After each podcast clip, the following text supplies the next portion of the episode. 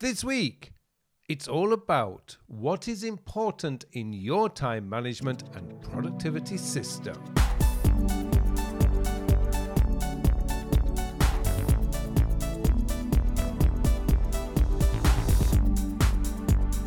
Hello, and welcome to episode 283 of the Working With podcast, a podcast to answer all your questions about productivity, time management, self development, and goal planning. My name is Carl Pullein, and I am your host for this show.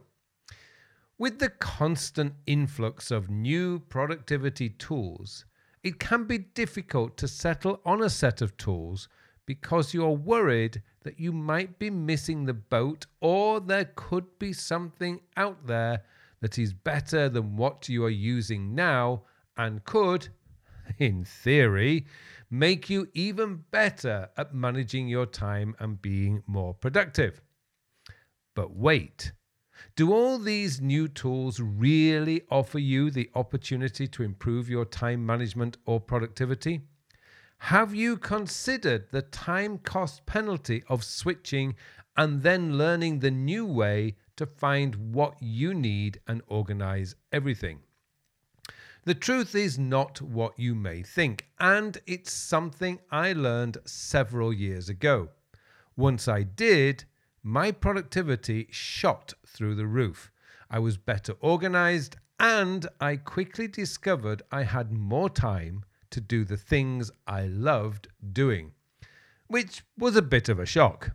So that brings me to this week's question. It's also a question I frequently get asked on YouTube, and I thought it would be a good idea to share my discoveries with you so you can make your own decision. So let me now hand you over to the Mystery Podcast voice for this week's question. This week's question comes from Kevin. Kevin asks, Hi Carl, I've always wondered why you don't use apps like Notion and Obsidian. I notice a lot of productivity YouTubers use these apps, but you seem to stick with the same apps. Is there a reason you don't check these apps out? Hi, Kevin. Thank you for your question. To answer your question directly, the reason I don't switch my apps is because David Allen told me not to. Now, for those of you who don't know, David Allen wrote the Bible of time management and productivity, getting things done. And he is considered the godfather of today's productivity systems. Back in 2016, David visited Korea and I reached out to him and got to meet him. We had lunch together and we inevitably talked productivity. The conversation soon got onto tools and I asked him if he really does still use e productivity, an app that was an offshoot of the old Lotus Notes. He confirmed he did. Now, at that time, I was still on my productivity tools journey. I don't think I stuck with a task manager for longer or for three or four months before I was searching around for a new one to play with. I was curious and I asked him if he'd ever considered using something else, something that was available on his iPhone or iPad, as well as his computer e productivity was only available on a computer. And he said, Why?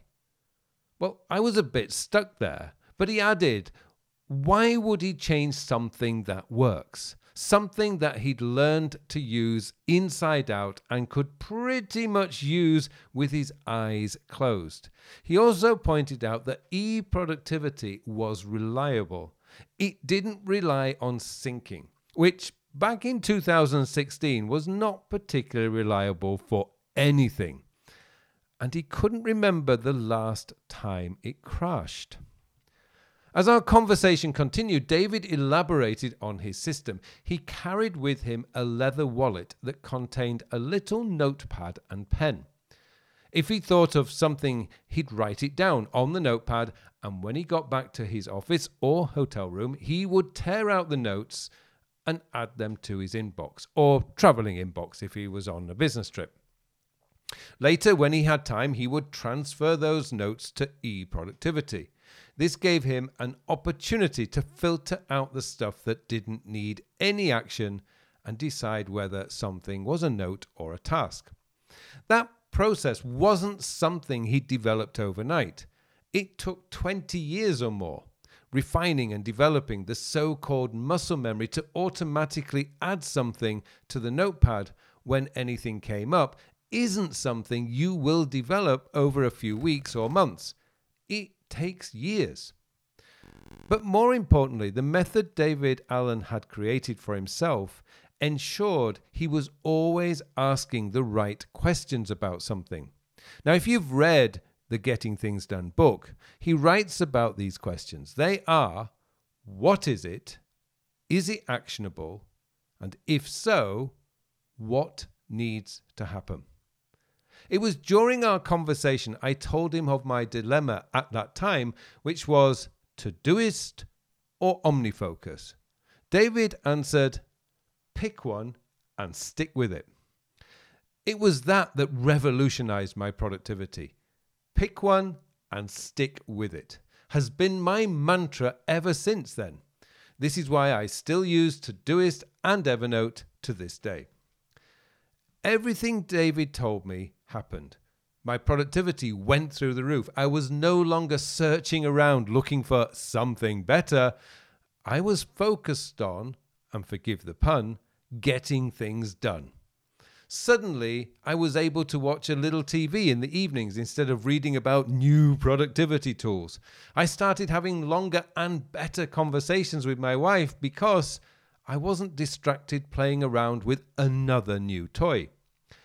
I'm sure it's no coincidence that from around late 2016, early 2017, I was able to run two businesses, produce two YouTube videos a week, write a blog post, as well as start this podcast.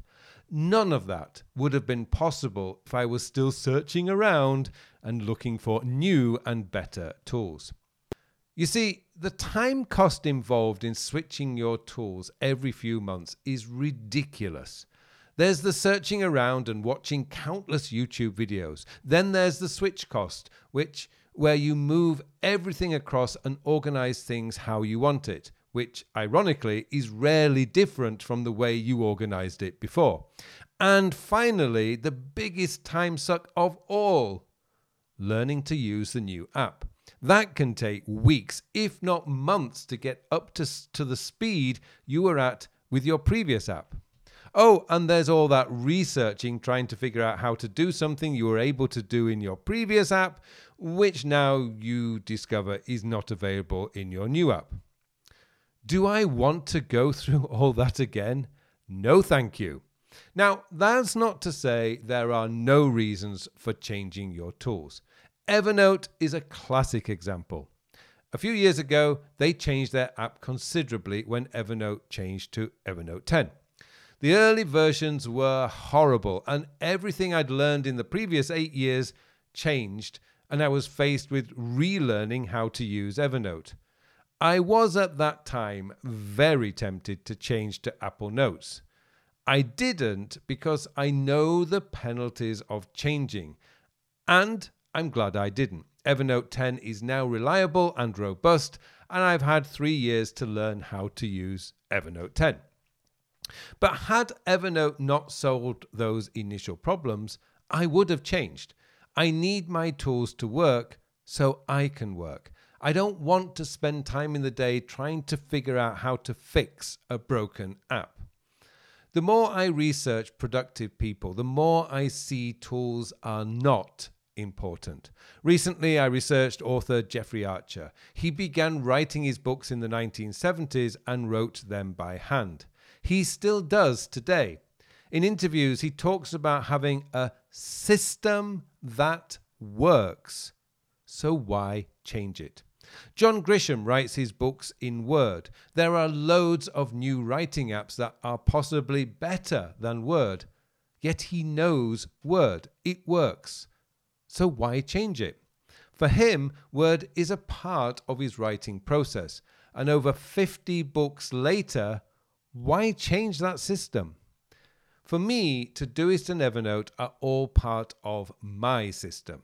Todoist tells me what I need to work on. Evernote contains my notes on whatever it is I am working on, whether that is a YouTube video, this podcast, a blog post, or a course.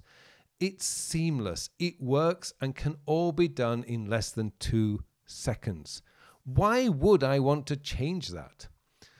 A client of mine is a screenwriter and he's been using Final Draft for over 20 years.